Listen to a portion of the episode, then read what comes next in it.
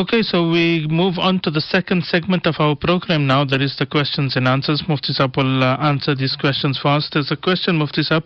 The question reads, I've got an offer to change my shop to sell chocolates and candies and so forth.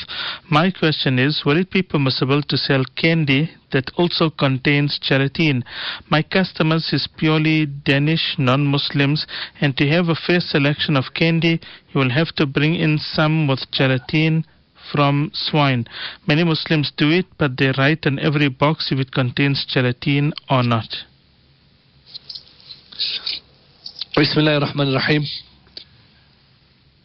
It's not permissible to sell sweets that contain gelatine derived from swine, even if it is to non-Muslim customers. We know that, gelatine, there's the porcine and bovine, that's two types. And then within the bovine, you have that which is from halal slaughtered and that which is not from halal slaughtered.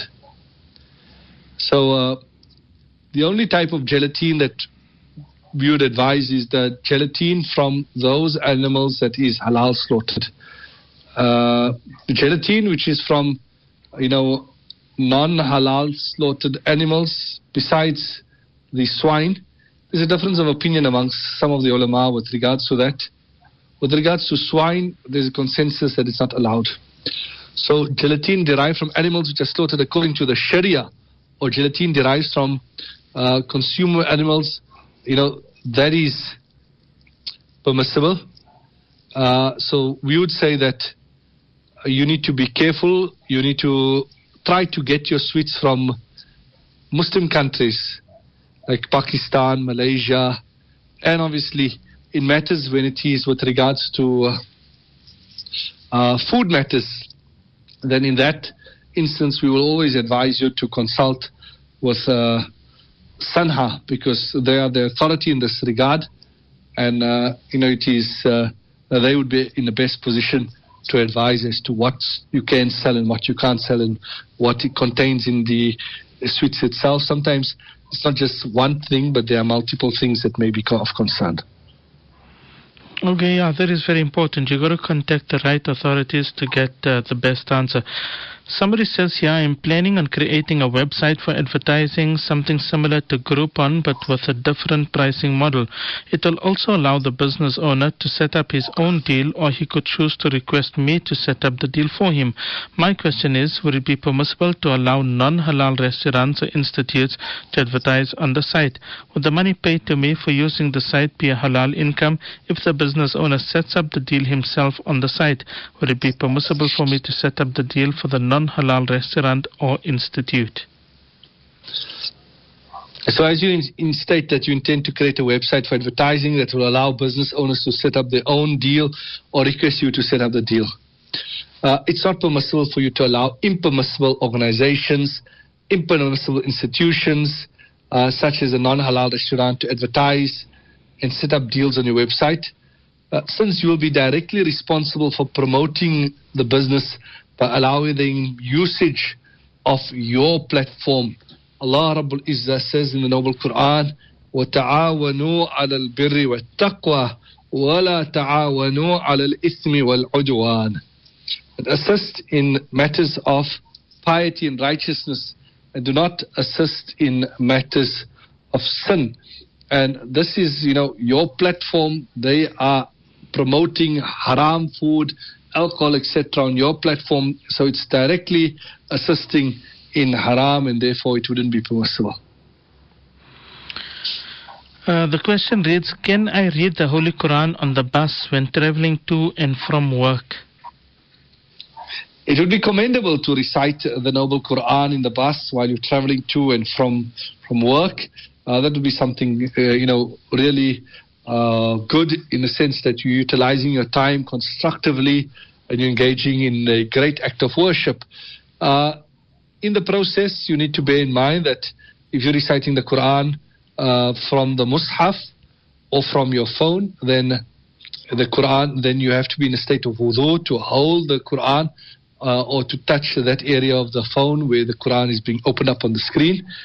If you're reciting from memory, then it would be recommended to be in a state of wudu, but it's not necessary to be in a state of wudu. You recite from memory without touching the noble Quran.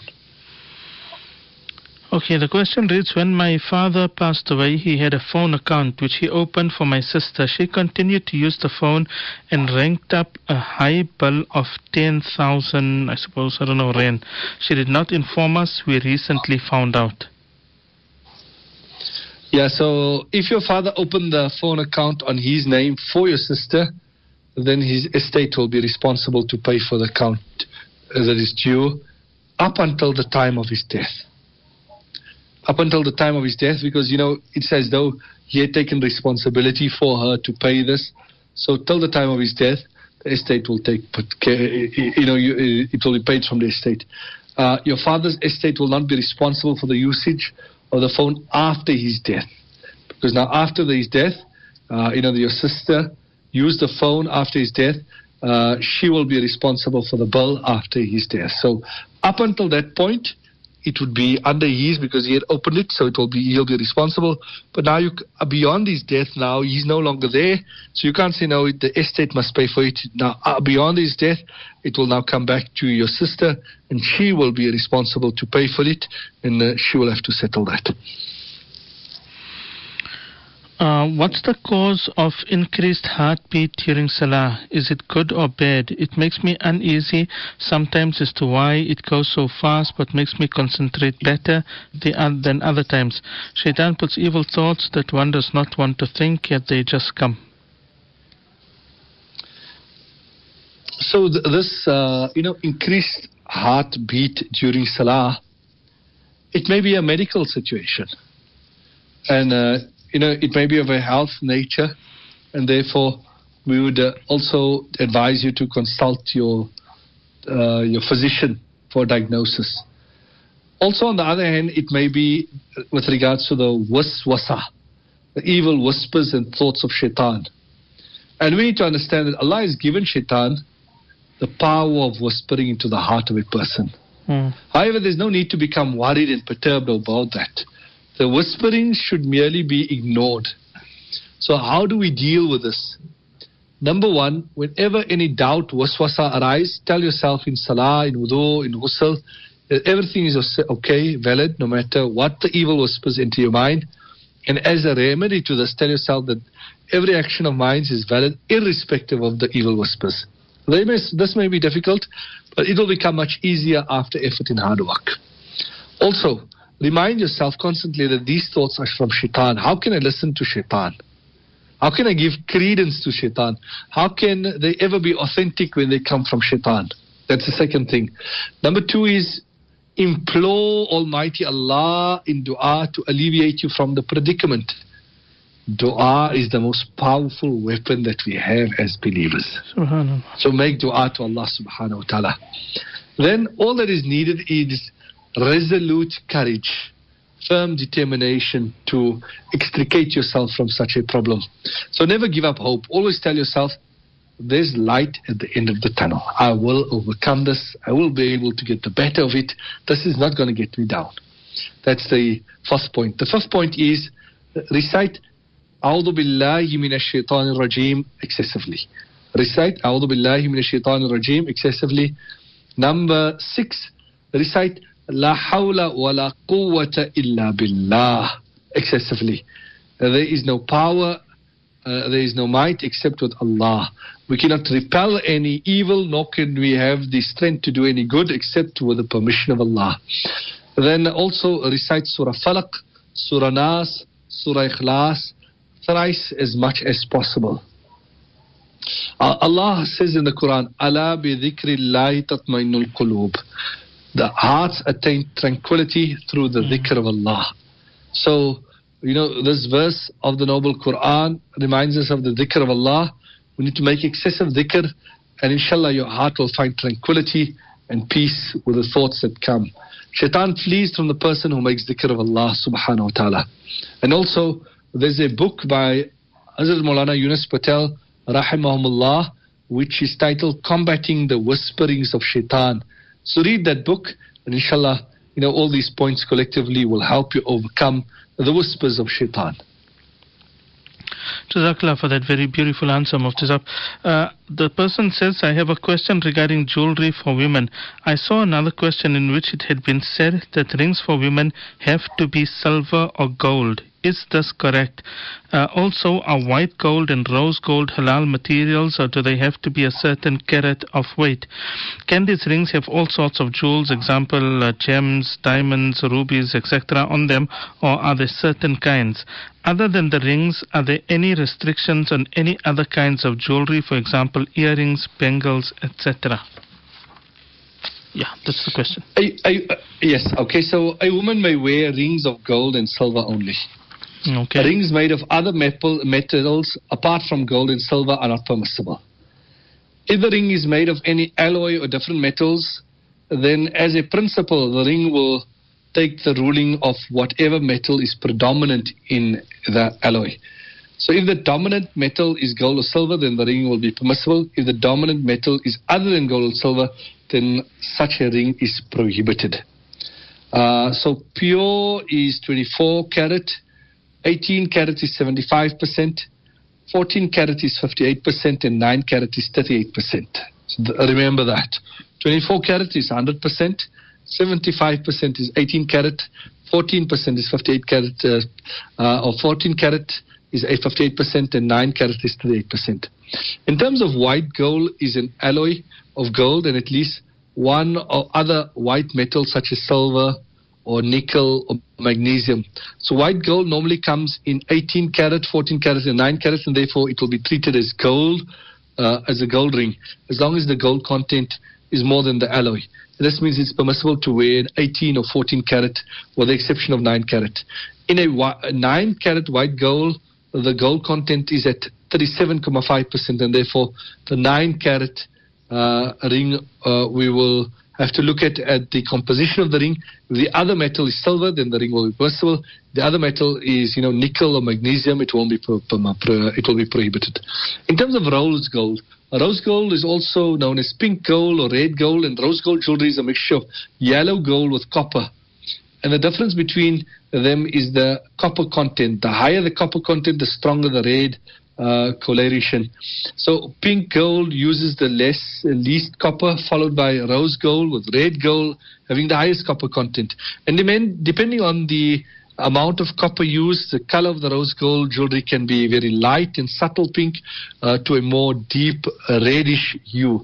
And rose gold usually comes in 9, 14, 18 karat gold, and therefore, according to the principle that we mentioned, that it will be permissible to wear the 18 and 14 karat, and it will not be permissible to wear the 9 karat. Alternatively, if the 9 karat is made of silver or gold coated, then it will be permissible. It is permissible to put any type of gem or jewel on a ring, so that is in terms of adding things onto the ring. As for jewelry other than rings, one can wear anything other than gold or silver. So that is the important aspect in this regard. Jazakallah for that, Mus'haf. That is a very, very detailed answer. Now let's take a look at other questions. Can a person make dua during a nafil salah, like in sajda? It is permissible to make dua in sajda or in nafil salah on the condition that the dua must be in Arabic. So you can't make dua in English. And it's not permissible to make dua in any other language in sajda or in nafil salah. Then furthermore, when you're making dua, it should be in Arabic, and then it is advisable that the dua must be made from the Quran and the Hadith. Those du'as should be made. Don't make du'as from other than the Quran and the Hadith. But it can be made, meaning it's advisable that it be made. The word shouldn't be like what you ask from people, but it should be du'a, from similar to the meanings of the du'as that we know from the Quran and Hadith. Furthermore, if a person would like to go into the sajda position and make du'a, so you're not in salah, but you're just choosing the posture of sajda, then you can do that, and that would be permissible. Okay. Are we supposed to wear gloves to cover every part of the body? What is the recommended color of jilbab? So the purpose of the jilbab is to conceal the form, the shape, and the beauty of women in front of a ghair mahram, a or in front of non-Muslim women. And any garment through which the objective of covering the form, shape, and beauty is achieved would be permissible. So therefore it's permissible to wear any color on condition that the color is not bright and does not attract attention. Black has been recommended because it doesn't attract much attention.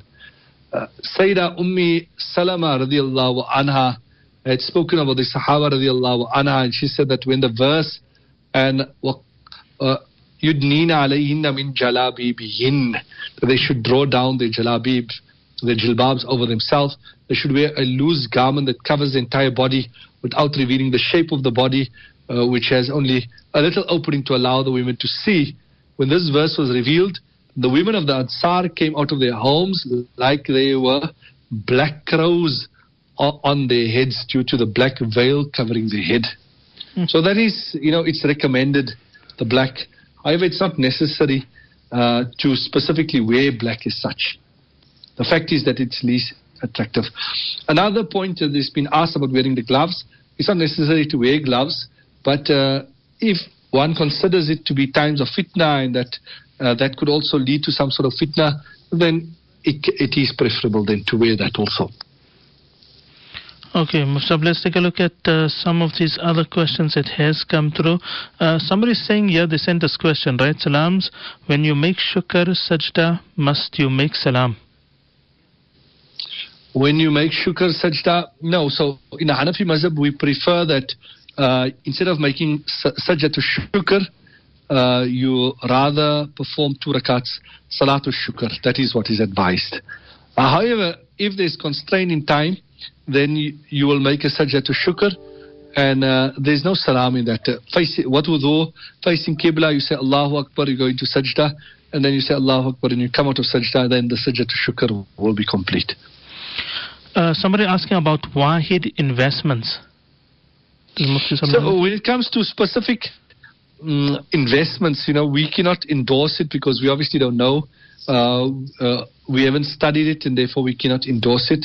What you've got to do is you've got to look at the list of scholars that are there, and if there's anyone that is authentic that you are familiar with, then you can go ahead and invest with it. Okay, here's another question. Do the marhumin meet the Sahaba and the Sahabiyas in the Alam-e-Barzakh? It's possible that it can happen. Okay. If it depends on the status of the marhum, what sort of a person was the marhum, if the person was a righteous person, etc., then it could happen, yes. The person is asking, can we stand and take medication?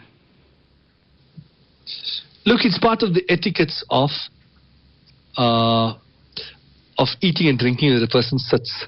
And the thing is that sometimes there are instances where occasional instances where Nabi Sallallahu Alaihi Wasallam also did not sit and just took a sip while standing. The etiquette is to sit. What would be the reason is that, you're taking medication, you obviously want to follow the sunnah to the T, so that you can get maximum benefit, because as we know, it's not the medication that gives shifa, it is Allah Rabbul Izzah, and you want to draw the help and the mercy of Allah, and the way to do that is to follow the sunnah of the Nabi Sallallahu Alaihi Wasallam. Now, Mus'haf, somebody sent in a question early on with regards to reading the Quran on the bus. So they're asking, if reciting Quran on the bus, do we have to remove our shoes? No, you don't have to remove your shoes. But if you feel that there may be some impurities on your shoe, then it would be recommended to take it off, yes. Okay, just 1 or 2 more questions. Mufti Sahab spoke about rings. Somebody saying on the topic of rings, what about gold-plated rings? So if it's just plated, then it doesn't fall in the category. It's obviously got to give us detail of what is the underlying. The gold plated itself is not gold, it's fake gold. So therefore, you need what is the actual metal that is being made from, then we can respond to that. Okay, and 1 final question, Mufti Sahab. Somebody says, what's the best dua to read to keep a teenager motivated towards his hifz? I think, what you've got to do is, firstly, you've got to time and again remind them. Let them tell you why they're doing hifz. listen to, read books on the Fazail, talk about the Fazail, then also take them towards the Qira Jalsas, the Hifz Jalsas, etc. So that also becomes a motivation. And then you need to make dua also. So collectively, all those things will help to keep the child motivated. Jazakallah so much for answering all those questions. Mufti Sahab, Allah subhanahu wa ta'ala reward you in abundance. That is where we have to end for today.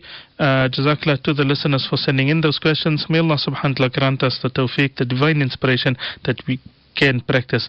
From our side, Assalamu alaikum wa rahmatullah.